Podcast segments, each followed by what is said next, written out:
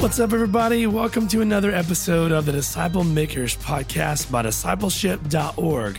I'm your host, Dave Stovall, and we've got another track session from Freedom in Christ coming up for you. If you haven't listened to the previous episode, you might want to skip back and do that now. They've been talking to us about race relations and how our spiritual identity can actually play into that. How you view yourself controls the way you have conversations with others around race. This is really helpful stuff here. You're going to enjoy it. Let's jump in and hear from Daryl and Stephanie Fitzgerald and Dan Studt from Freedom in Christ. Here we go.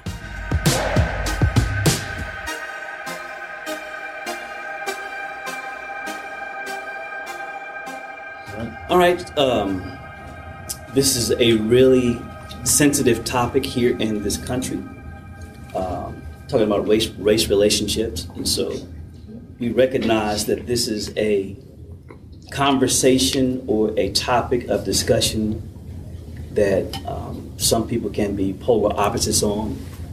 And some people are afraid to talk about this situation because they don't want to be labeled. Some people are un- unaware of the dilemma that we're in in this country because historically speaking, um, we don't see things, or we see things from a different perspective um, as far as African Americans and white whites in this country. We see things differently, and those perspectives are not necessarily wrong; they're just different. Um, but what we want to do is we want to have this discussion, and please feel free to, as we have this discussion, to talk through some of the uh, the talking points that we have when it comes to race relations. And so, I'm gonna give you a couple of stats from um, the Pew Research uh, about race relations in this country. Uh, race relationships in the United States are generally bad. Surprise, right? No, not surprise. 56% of um, white Americans believe that is a true statement. 78% of African Americans believe that's a true statement. So we both in this country feel like these um, this conversation is a conversation that is a is generally on the downslope. we're not we're not doing a good job with race relations. Um, uh, here's a here's a, a lightning rod uh, that that could be viewed either way. Trump has made race relations worse. The Pew Research says 49% of white Americans believe that he has, and 73% of African Americans believe that he has. So uh, that's a, a lightning rod conversation right there, if I've ever heard one. Uh, our country hasn't gone far enough in giving black equal rights with whites. Um, and 37% of white Americans says that's true, and then 78% of African Americans say that's true. So as you can see, we have a relationship problem in this country when it comes to race and the agenda of justice in this country. We have really polar views about how we deal with it, how we talk about it. Here's a question How many of you in this room have wanted to have the conversation but don't want to be labeled in having the conversation. Like I'm scared to have this conversation because I'm gonna be labeled as, you know, a racist, or I'm scared because I don't want to be viewed as a racist, or I'm scared because I don't want to be seen as something that I'm not. Um, most people that I talk to that are white in my, in this area have said that that's their their fundamental problem with having conversations. And uh, here's another one. Yes. Uh, along with what you're saying, I'm from Seattle, Mm-hmm. and you know we're considering having a racial reconciliation workshop with Jerry Taylor, uh, you know, from Abilene Christian. But um, our church is afraid of why are you creating a problem when one doesn't exist? Mm-hmm. You know, our church doesn't feel that there's a problem. I mean, we're a, pretty, it's more Asians than it is blacks in our Mhm. in our area, but there are some blacks as well. They're saying you're opening a problem that doesn't exist. You're creating one by even having the discussion. Well, that's that's. I, I I would probably say that that's fear based Yeah. in this in this conversation, not necessarily truth based.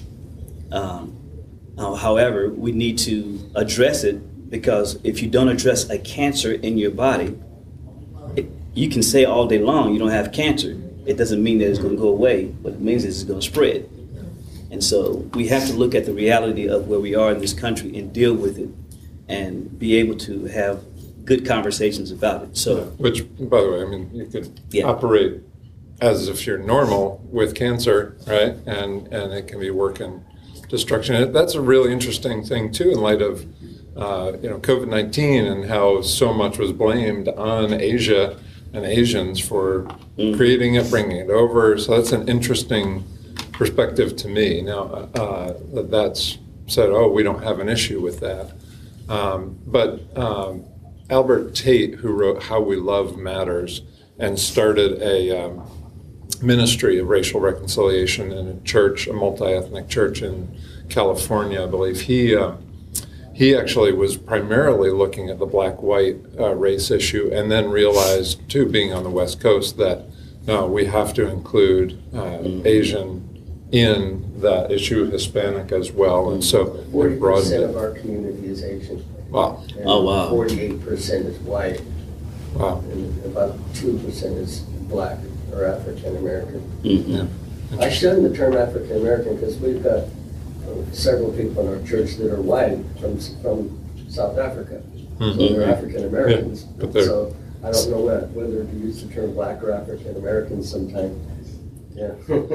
South, Af- South African Americans. Yeah. So so say I'm African American, you know, maybe you are. Well, your skin tone doesn't say that. What's going on? Get that.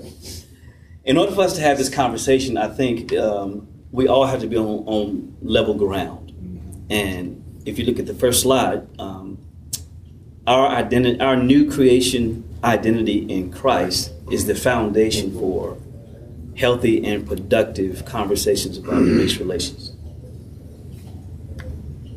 Um, I, I believe Acts 17 26 says this that um, out of one man he made all nations. This is what Jesus brought to the table.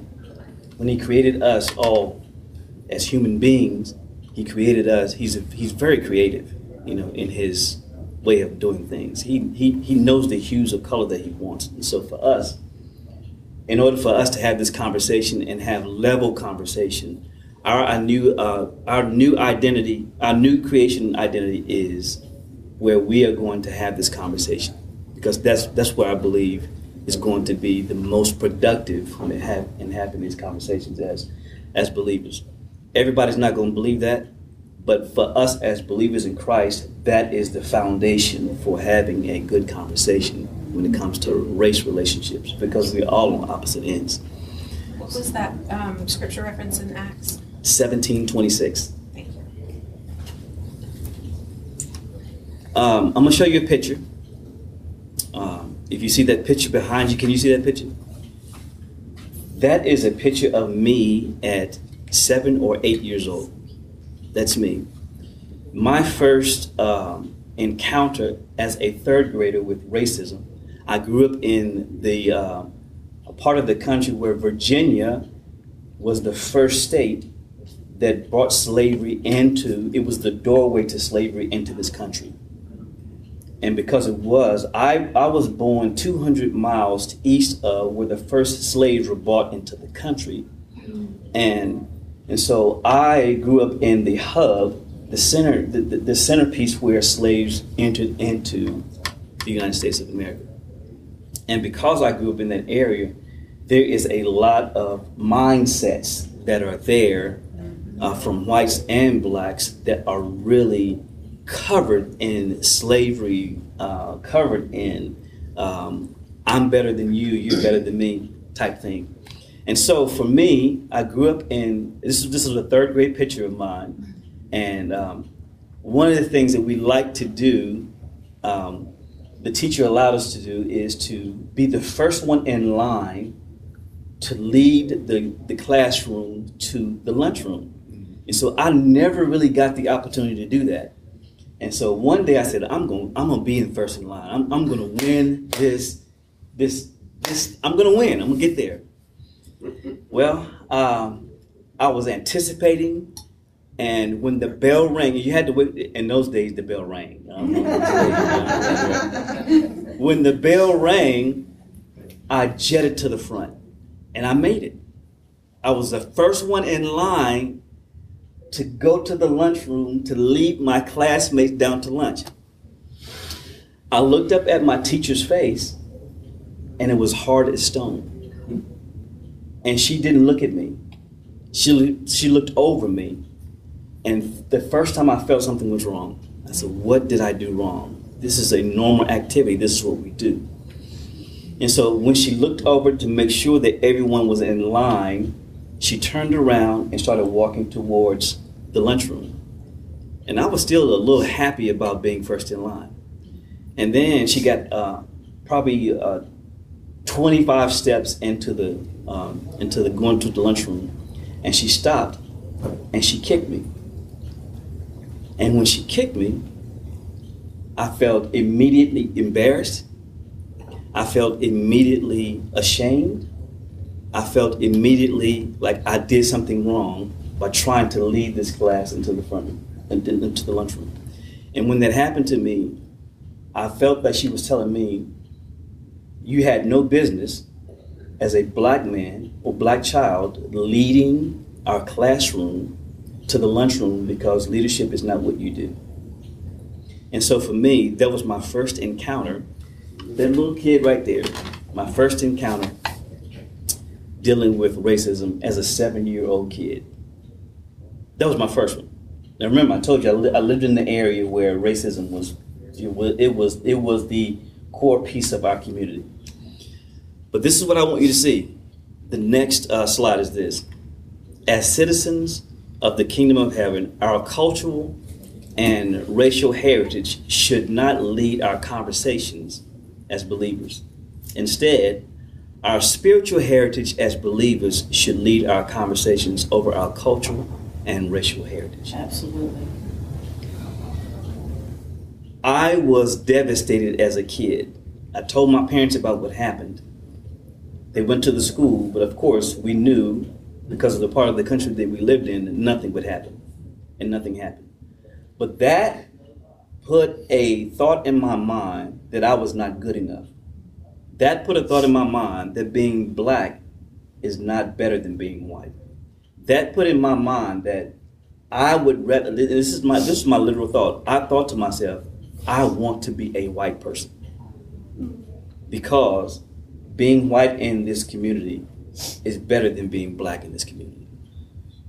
So that was just, that was just one instance that happened to me, but there were many other instances that happened to me that I'll talk about later on that really shaped my view about whites in America, that shaped my view about blacks in America, that shaped my view about myself in America, that really did something that was really damaging damaging to me as a kid growing mm-hmm. up and believing that I could not be a leader in this community. So, Yeah, so to talk about our new creation identity, we want to discuss, you know, what is it that forms? Who are we biblically? We'll also look at what the world says, uh, you know, the world's worldview of uh, what it means to be someone. And so we start, of course, with created in the image of God. Uh, Genesis 1:27. For you know, God said, "Let us create man or humankind in our own image, uh, male and female. He created them." Right, and so every person on the planet Earth has dignity because they've been created in the image of God, and they are someone for whom Christ has died, whether they have trusted Him for salvation or not. And so uh, that, of course, is universal. But then there's this divide uh, of uh, we all were born dead in sin, all right, because we inherited that from uh, Aunt Adam and uh, their original sin in the garden in Genesis 3. We'll look at that a little bit more in just a second. Um, and so we're all born in Adam, Scripture says. Uh, but then those of us who've trusted Christ and are saved uh, are said to be in Christ. We're no longer in Adam, we're in Christ. So, so again, from that original uh, created identity in the image of God, then we have a split. That original division like you talked about, right? Do you want to talk about that from Genesis? Yeah, in, in Genesis, um, before the fall of Adam and Eve, there was unity. God was unified with man because man's spirit dwelled with God and God's spirit dwelt with man. And because of that, God Himself had a unified relationship with man that He created on the earth. But after the fall, that was the first touch of separation, division, racism, sexism, elitism. Man was divided from God. Man also was divided from himself. And man was divided from the counterpart, which was Eve, that God created for Adam and Eve to walk together as, as unified front. And so when Adam and Eve fell in the garden, that's the, that's the first encounter of division, separation that we see that is that was the seed to what I believe is where we are today when it comes to racism. So that seed was planted over 6,000 years ago in the garden when Adam and Eve fell in the garden. That, that brought us to our to where we are today when it comes to separation from each other, separation from God, separation from man, separation from ourselves as human beings, separation from marriage, and separation basically from ourselves because we lost our true identity. Mm-hmm. Yeah, and that um, that idea of, of life and death it, it, flows throughout here, right? And and so life biblically means to be united with. Death means to be separated from. And so if we look at again back in Genesis one and two, uh, we look at what what was the original created uh, design. Uh, God meant for uh, all of humanity to be accepted, secure, and significant, right? So, accepted, uh, Adam and Eve were naked and unashamed before God and one another. They had nothing to hide, there was nothing dividing them until sin entered. Right? They were secure. They were in the garden, had everything provided for them, as well as the presence of God, right? They walked with God in the garden. And they were significant. God said, fill the earth, multiply, fill the earth, and subdue it or rule over it, which, again, interestingly, and we'll talk about this uh, a little bit more throughout the morning, is that when Adam and Eve rebelled in sin, who did they turn the rulership of the world over to? But the enemy of our souls, Jesus. Paul, Peter says that Satan is the ruler of this world, the God of this age, the, the you know, the, the prince of the power of, of the air, this the world view uh, that is predominant in those who don't believe. And so we all grow up in that. But then sin enters, and that acceptance is replaced by rejection, that division between Adam and Eve. You know, they blame one another. They're they're at each other. They're hiding because they're afraid. And so that acceptance was replaced by rejection, and we all need a sense of acceptance and belonging. I mean, I have I have extended family members who are just to use the term woke and disparaging white people because they want to be accepted. They, that, that phrase, they want to be on the right side of history, right, is what they're, is what they're buying into, unfortunately. Uh, but they just want to be accepted. They want to be secure. Secure, our security was replaced by weakness and vulnerability. And so people seek to exert this sense of strength or self control or control over others and their environment. And then they also want to feel significant because that significance was replaced by guilt and shame. Uh, so, but we have this God designed need for a sense of self worth and significance. And so, so when I so when I was a kid at, at at seven or eight years old, these are the three primary things that I was looking for. I was looking for acceptance because I wanted to be accepted because I was first in line. I was looking for security. I was looking for security because I wanted the teacher to see and, and her believe in what I did was a good thing. And I, I was looking for significance. I wanted I wanted to say to the teacher, hey, look at me. Look at me. Aren't, aren't, I, I made it to the front of the line. I'm, isn't that a good thing? Mm-hmm. But all that was shattered when she kicked me all that was shattered when, because I was looking for, like every human being is looking for acceptance, security, and significance. And I happened to look for it in a teacher, but you can't find that in anything. You can't find it in money. You can't find it in a teacher. You can't find it in your accomplishments.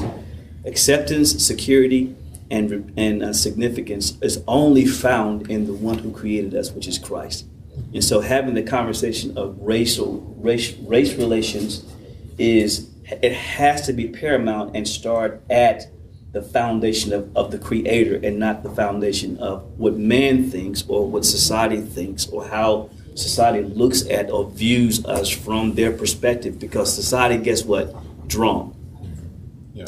because god the, the, the enemy of this world is satan. He's the god of this world is what the bible says. Yeah, so if we look at scripture here and uh, we, uh, we look at Ephesians 2 1 through 10, really has all of this right in it and continues on to, to talk about uh, division being repaired and unity being purchased back by Christ. But right here, you know, we start out, we were dead in sin, following uh, the ways of the world, the, the ruler of this, this age. Uh, but God, because of his great love for us, right? Acceptance, made us alive together with Christ and seated us in the heavenlies with him. How much more secure can we get than that? Right? And then later on, after saying it's by grace we're saved through faith, this not of ourselves, it's a gift of God. You know, but God created us as his poiema, his workmanship, each of us uniquely designed to do the works that he's prepared in advance for us to do. There's our significance, right? And so so but that that shift from we were dead in sin, but God, because of his great love, made us alive in Christ. We talked about to be alive means to be united with, to be dead means to be separated from, right? And so we're all born separated from, as Daryl said, God and one another because of sin. In Christ, he restores that unity, right? He restores life, right? God said, if you eat of the tree of the knowledge of good and evil, you will die, Die, yeah. right? Jesus said, I've come that you may have life, right? And with life united to God through Christ, we're restored to acceptance and security and significance.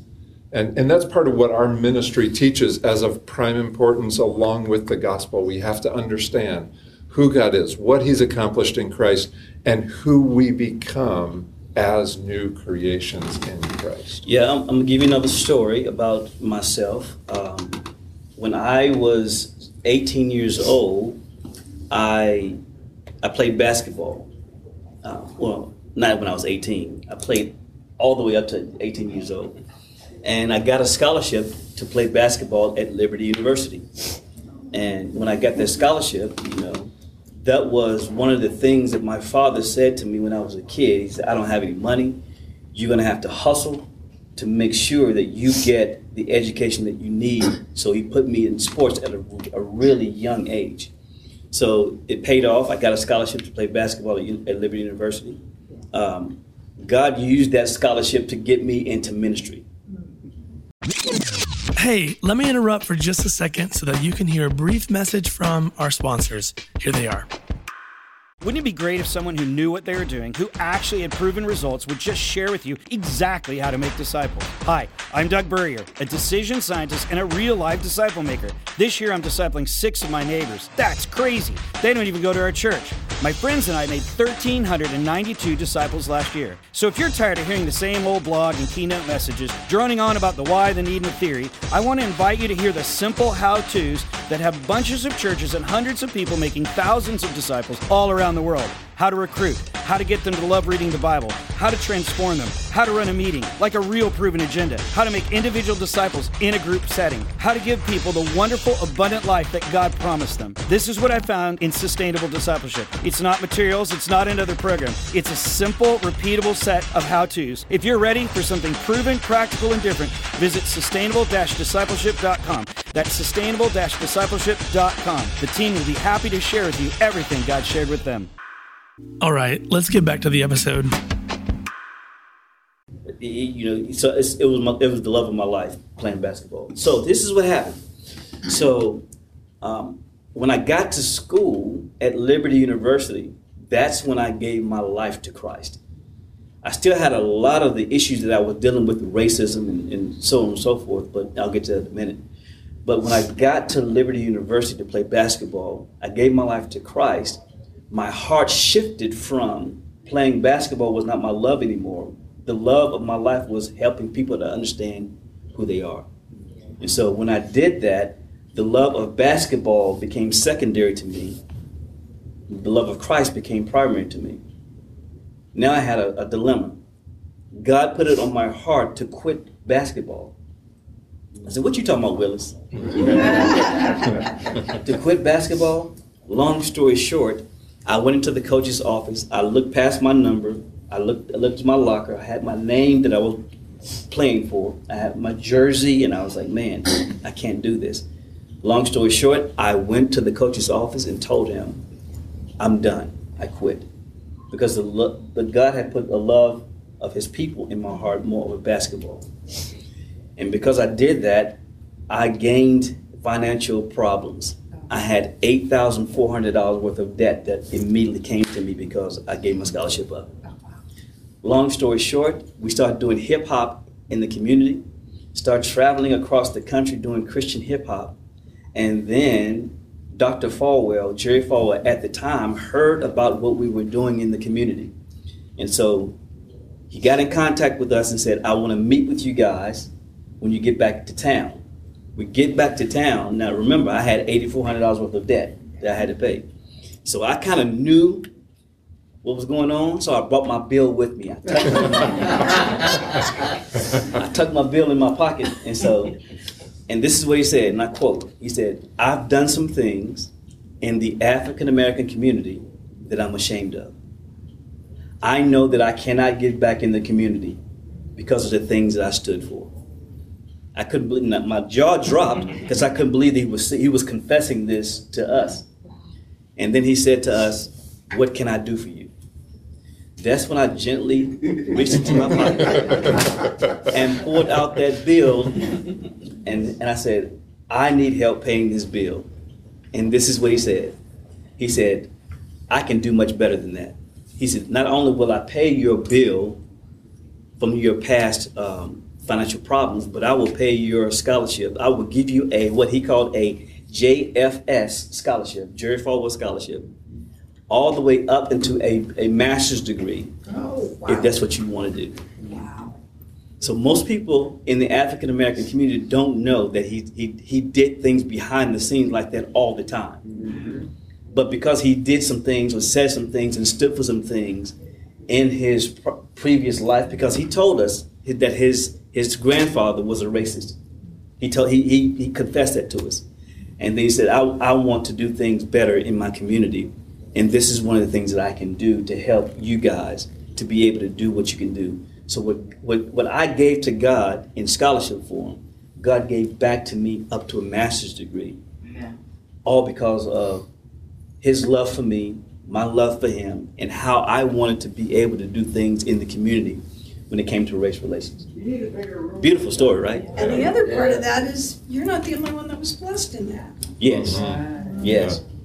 Beautiful. Th- it's beautiful thing. Yes. Actually, my uncle went to Liberty University. Get out of here. Same scenario that Jerry Falwell did for you, did the same thing for him. Oh, so he was just in the, to the Hall of Fame. Yeah. What are you saying to me? what are the What are the chances of this happening today? Yeah. So that that shows you behind the scenes. Even though Dr. Falwell himself did some things that he confessed that was Yes. bad, that shows you behind the scenes what he was trying to do to make things right because of what he did early in his life. Yep. Wow.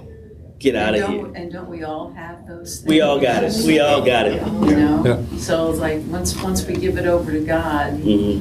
he showers us with blessings as long as we give it over to. Hey, I hope you've been enjoying this episode so far. I wanted to take just a second to tell you about the discipleship.org collective. It's an online community designed for disciples and disciple makers. And if you're a follower of Jesus, then you fit in one or both of those categories. And we made this website with your needs in mind. The website itself is super cool because it's like stepping into a virtual church building. There's a welcome center, an auditorium for main events, and even some classrooms.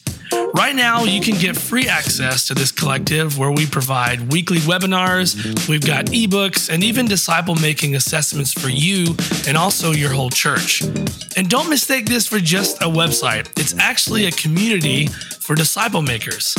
Basic membership is free, but there's also a premium access option that includes courses, certifications, and online gatherings with other leaders from around the world. So go to discipleship.org slash collective and sign up for your free membership today. So here's the question um, Are we still dealing with racism in this country? Absolutely. But racism is not a skin problem, racism is a sin problem. And sin is something that the enemy wants to continue to perpetuate because he knows division will kill him. Unity is what God desires. So when it comes to the effects of the fall, every racial temptation that I have in today's society, every temptation since the fall is an attempt to meet those significant needs that we all have. And God knows that. And so to Satan. Every temptation since the fall is an attempt to meet your God given legitimate needs independently of God through the lure of the world, the flesh, and the devil. So Satan wants me to meet my needs on my own, apart from God, to live my life independent of God, so that I can do something that he desires for me to do than what God desires for me to do, because God is the only one that can meet those legitimate needs. Mm-hmm. Yeah, those needs for acceptance and security and significance. Um, I was reading uh, Voddie Baucham's book Fault Lines, which uh, he's um, a sociologist by training. Uh, he was a pastor for many years. Now he actually heads up a seminary over in. Um, um, Just say Africa. I know. Yeah, it's West Africa. Yeah, yeah. It's oh, I had it earlier and it slipped my mind now. But um, he says the anti racist movement has many of the hallmarks of a cult, including staying close enough to the Bible to avoid immediate detection and hiding the fact that it has a new theology, a new glossary of terms that diverge ever so slightly from Christian orthodoxy, which again removes it from being orthodoxy. And he says the new body of divinity, he calls it, comes complete with its own cosmology. It's uh, how do we solve the problems of the world? It's original sin, racism, law, anti-racism, gospel, racial reconciliation, etc. Martyrs, priests, new birth, wokeness, etc. So uh, part of what we want to talk about here uh, is we want to set that stage for uh, what does it look like from the world's perspective versus biblical perspective. So I know we're a little short on time. Yes. Sorry, did you say fault line? What was that? Fault book? lines, Fault yeah. Lines Yeah, the Jody- book, Voddie Baucham, Voddie. V O D D I E Baucham. Yep. Okay. Um, and uh, so, what's the world's perspective on this? Right? Instead of being created in the image of God, we're here by chance over time. Right? And so, purpose is survival and, uh, you know, even uh, just the, the enjoyment of life or succeeding. Uh, the nature of humanity is more, hey, we're a blank slate or even inherently good. Sin comes through learning it by these uh, ungodly systems that are in place that have to be overthrown.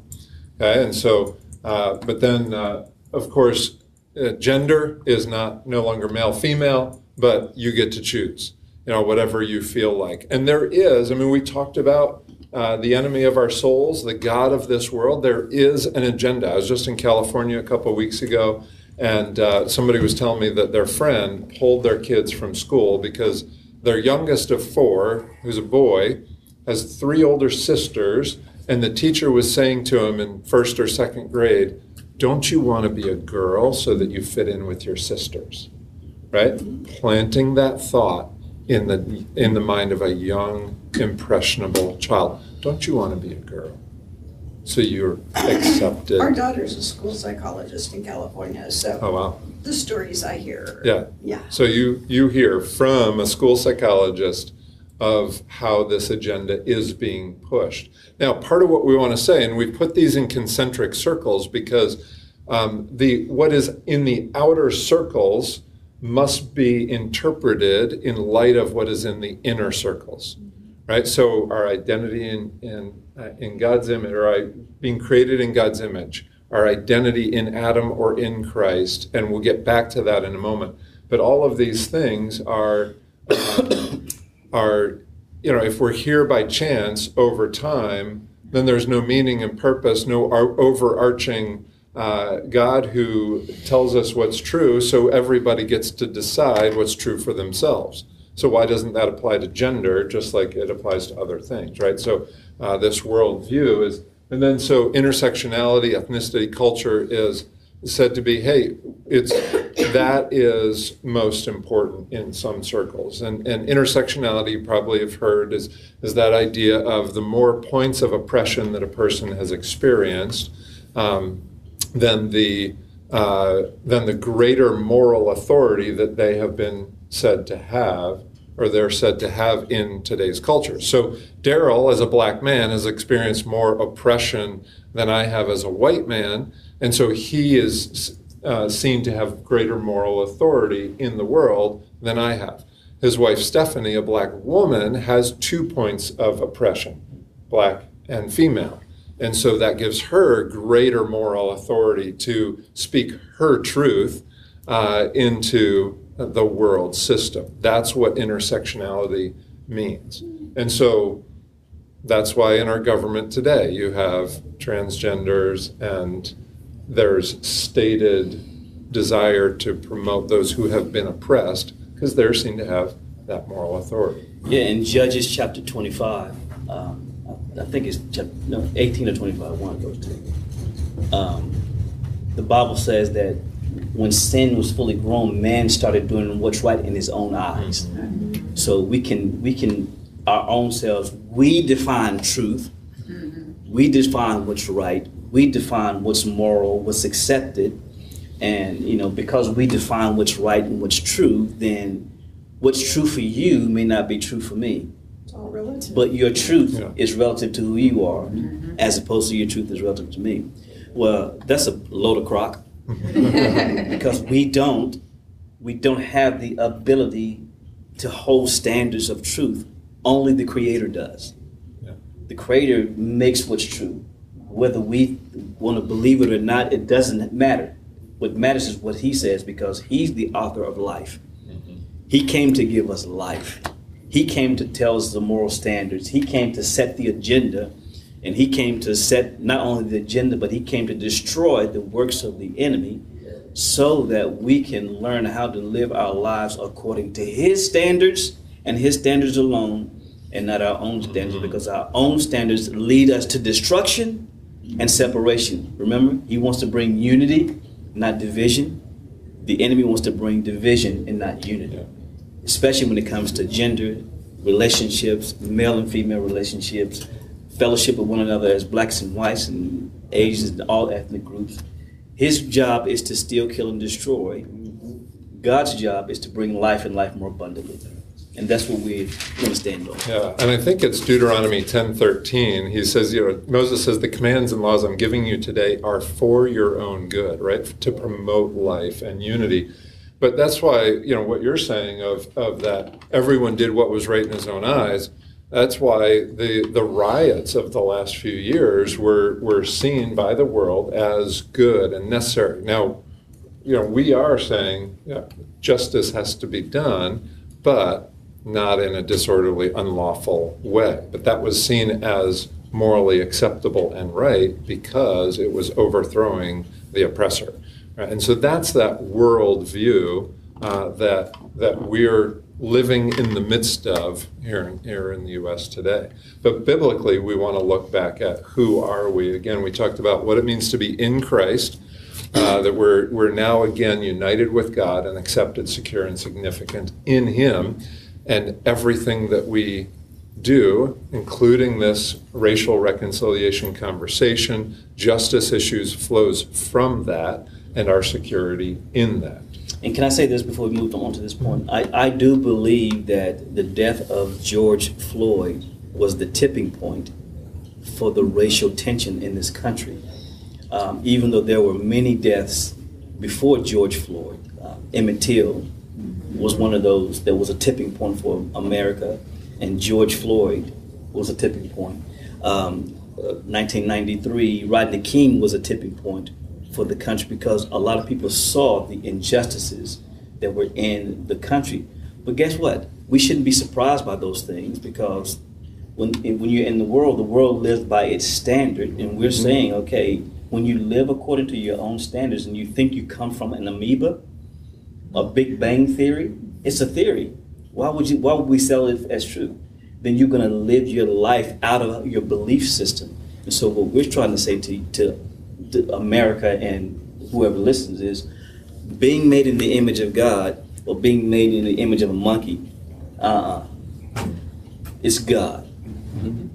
God created us male and female. God made us human beings. We're spirit beings that live in a human body. And so we are experiencing life from God's perspective and not our own perspective. Yeah, and and God gives us universal biblical relational principles uh, in which we need to treat one another to promote life and health. So even to, to use that male and female illustration of marriage, Ephesians five, husbands love your wives as Christ loved the church and gave himself for her, you know. And he says protect and provide or nourish and cherish. That's how across cultures, across ethnic experience, those principles apply. You know, there's so many others uh, throughout Scripture uh, that we have to implement in our relationships and in these discussions.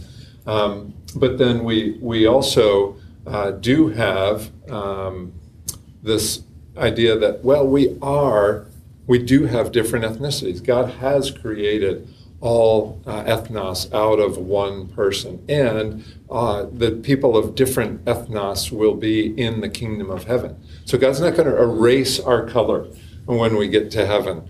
Um, I'll say this too. yeah. Um, one one of the things, so so white America can know this. One thing that that Black America wants you to know is when you say I don't see color, that's a form of projection. That's a form of you saying that you don't value my skin tone. And when you say that to us, what you're saying is, I don't see you as how God created you to be. So because you don't you don't see me as the color that God made me to be, what you're saying to me, and I, I understand the premise behind what you say, but it is not taken well in the African American community because what you're saying is you reject who I am because of the color of my skin. That, that's probably one of my personal biggest struggles is that, that my theology tells me that um, we're all one. You know, we're, um, you know, we're um, neither male nor female, neither Jew, uh, Jew or Greek, Mhm. you know, or Gentile, I'm sorry. And, um, uh, you know, but as the song says, uh, you know, red and yellow, black or white, we're all precious or something. How do we keep that respect for that identity, you know, and and and still understand we're all one, you Mhm. know? How do I, as a white, old white male, you know, um, uh, appreciate, show my appreciation, my entire appreciation for who you are as people, you know, whether you're another white male, whether you're a woman, whether you're a black male, black woman, Asian, how do Yeah. I, how do I do that? So You know, yeah. So, Consistently. Yeah, let me just Great reiterate the question, the, the statement in question for the recording, because the directional mic. So what you're saying is that again, your theology, and, and uh, you know, Paul says that there's neither male nor female, uh, Jew nor Greek, you know, slave nor free. We're all one in Christ Jesus, right? Christ has purchased that unity again that we're talking about. He's given us life, reunited us with God, and made us brothers and sisters, the family of God. So we're united, but that doesn't uh, divide our distinction. So, for example, I have four kids, all from you know same same parents, two boys, two girls, and it's amazing how different they are. And we appreciate and value those differences. So one of the ways that I try and communicate that is I approach the conversation as a learner. And I, I seek to understand the other person first before seeking to be understood. And so just uh, I think people can will know our value of them by how we love them, uh, how we value them, what we want to learn from them. For instance, uh, when we have these racial conversations, sometimes Dan is kind of afraid to ask me some questions because he's afraid of how he's going to be looked. He's going to be looked at. But because I understand him as a person, I don't. I, I don't not see him as a white guy asking me a question about my culture. I see him as a white guy who asking the question, but I don't treat him as someone who is disrespected, not loved, not cared for. What I do is I, I welcome I welcome the question and say, you know, hey, it's going to be hard for you, and it's going to be hard for me. Mm-hmm. Yeah. It's not an easy conversation or topic to deal with because of the history of this country. But we still have to have this conversation. So please ask the question. So I affirm who he is without uh, making him feel bad for the question that he's about to ask me. And, I, and, and that's, listen, it, that ain't easy. It's, it's not easy to deal with that, but it's necessary to have the conversation in Christ with a believer so that we can learn how to uh, adjust ourselves in the midst of the conversations. In, Just- in your relationship, have you ever been able to say to him, uh, well, Dan, that's just a little bit racist? You know, I, I think I think we have. I I, I didn't say it like that. Right. You know where I'm going. I do, I do. But but but but but sometimes racism is out of ignorance. Yeah. It's not out of they're trying to be, but it's out of ignorance because some some things may feel racist to me. It's my job and my my obligation to say that well that doesn't that feels like like I just told you, hey, I want to be addressed as a black male. It doesn't mean that, you know, I, I want to be seen by you as a white male. Don't don't deny my color. Don't deny my skin tone. Let's- Let's just talk about it and address it. Yeah, and just like you had to overcome the the way that you were taught to see yourself as God created you as black by seeing your identity in Christ as primary. Mm-hmm. You know, so I. I mean, we were joking about how, oh yeah, this is a great subject for me to bring up as an old bald white guy. you know, I'm not. You know, I'm seen as the oppressor, as the problem from the world's perspective. But I don't allow myself to be defined by that either. I'm defined by who I am in Christ. Mm-hmm. Right? So even like the, the question from Seattle earlier of, hey, we're, we're nearly 50-50 black, uh, white and Asian with some, some blacks in the community, but uh, a lot of people say, why are you bringing up this subject? Why do you think it's a problem? Well, again, a lot, there's a lot of fear. I've experienced friends who are afraid to have the conversation because if I admit there's a problem, then I'm admitting the world is right, that I'm the oppressor and I have to be overthrown, and all my everything that I have is then lost. And so again, that that fear driven instead of no, who I am in Christ. I, I don't have to have all the answers. I don't have to maintain my position. I'm free in Christ. He's my defense. I don't have to get defensive, and therefore I can come at it as a learner uh, instead of. And so when I don't have all the answers answers. and I'm wrong, I can be corrected because praise God, there's no condemnation for those who are in Christ. Yeah, I did- believe if, um, a, a big word that, uh, or phrase that, that I work with is not, uh, or the way you preface something. You know, if you start the conversation with, I know this is gonna be a tough one because I don't understand your culture. Then when you ask a question, it's not taken with, uh, the bristling that is so common today. yeah, yeah. So. I, I just wanted to add, I think it all starts with open up, opening up that space for these conversations to happen and to, I mean, your, your stories are so powerful, what, what you've experienced, you know, as a seven-year-old and, you know, that, and hearing that, just having the space to hear it, you know, as a white person who, you know, I've gone through my whole life never experiencing a situation like that.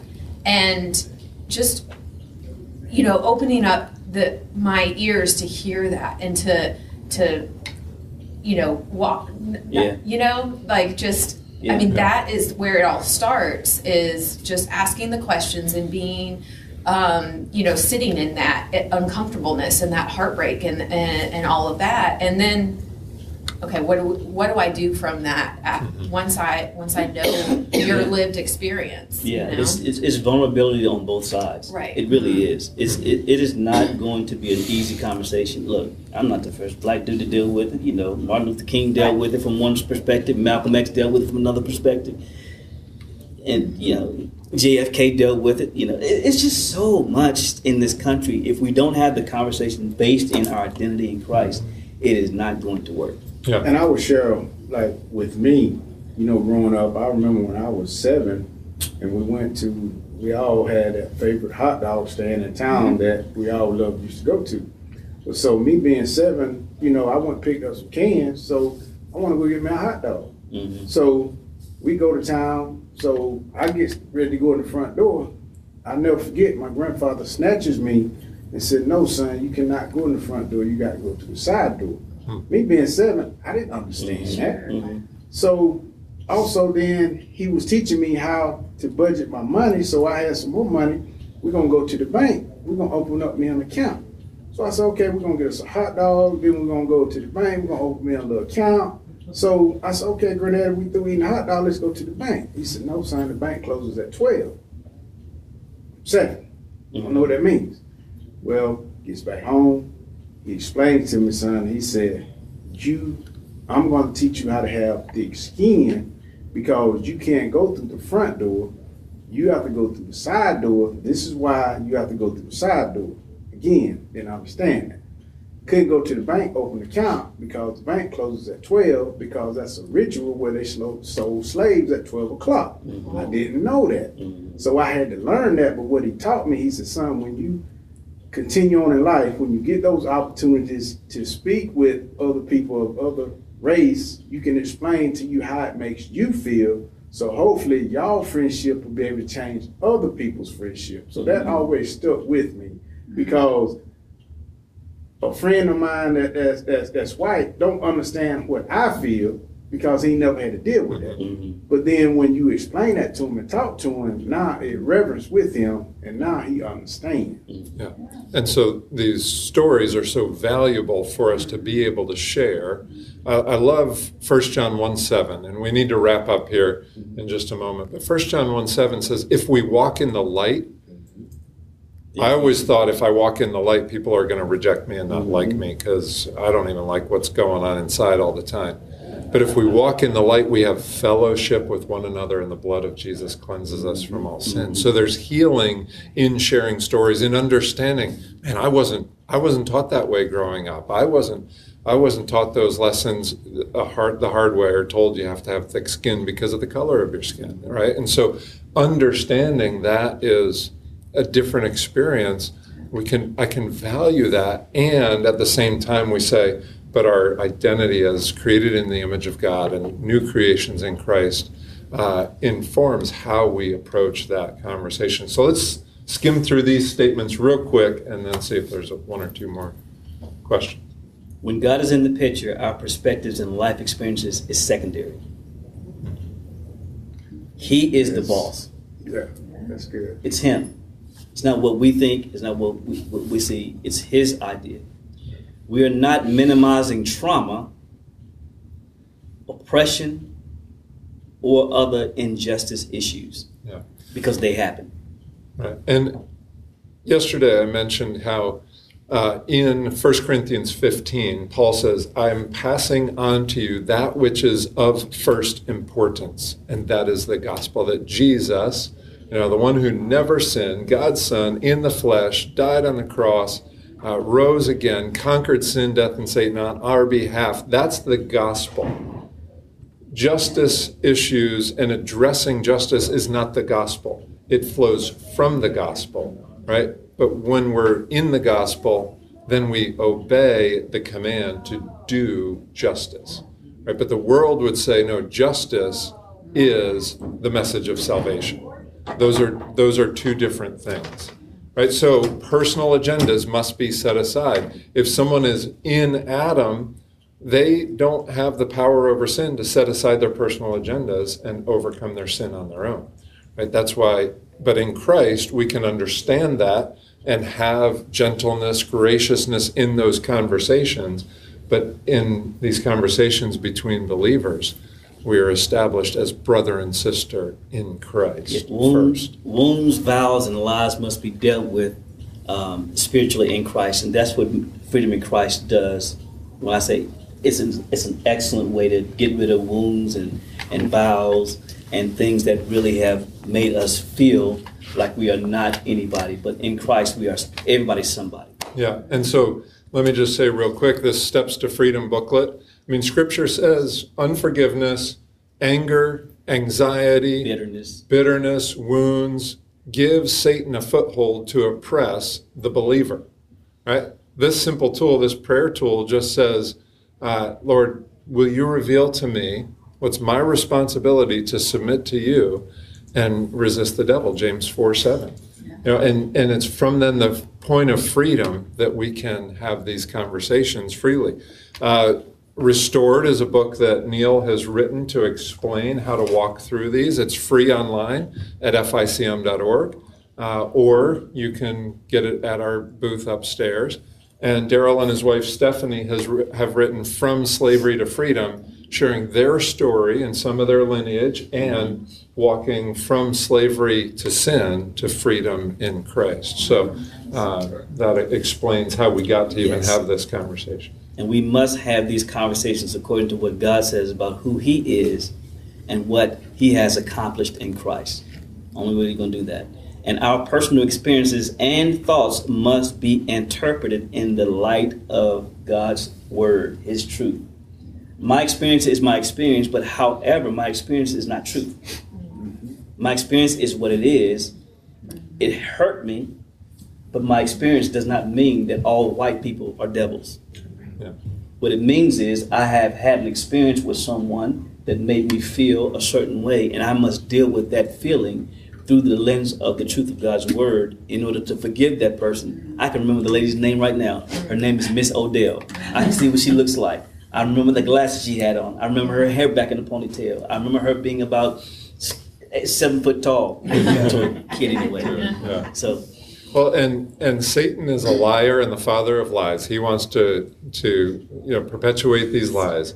But Jesus said, "I'm the way, the truth, and the life. The Holy Spirit, the Spirit of truth, will guide you into all truth."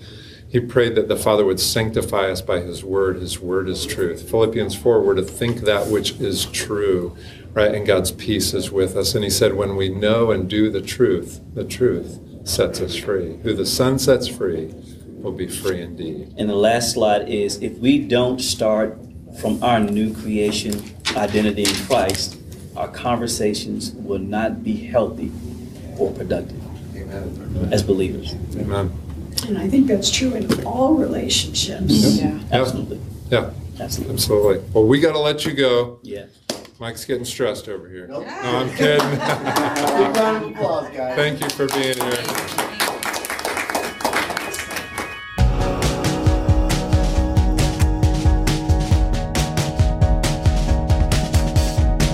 Thank you so much for listening. I hope you enjoyed the episode and I hope you found it helpful in your life and in your circle of influence.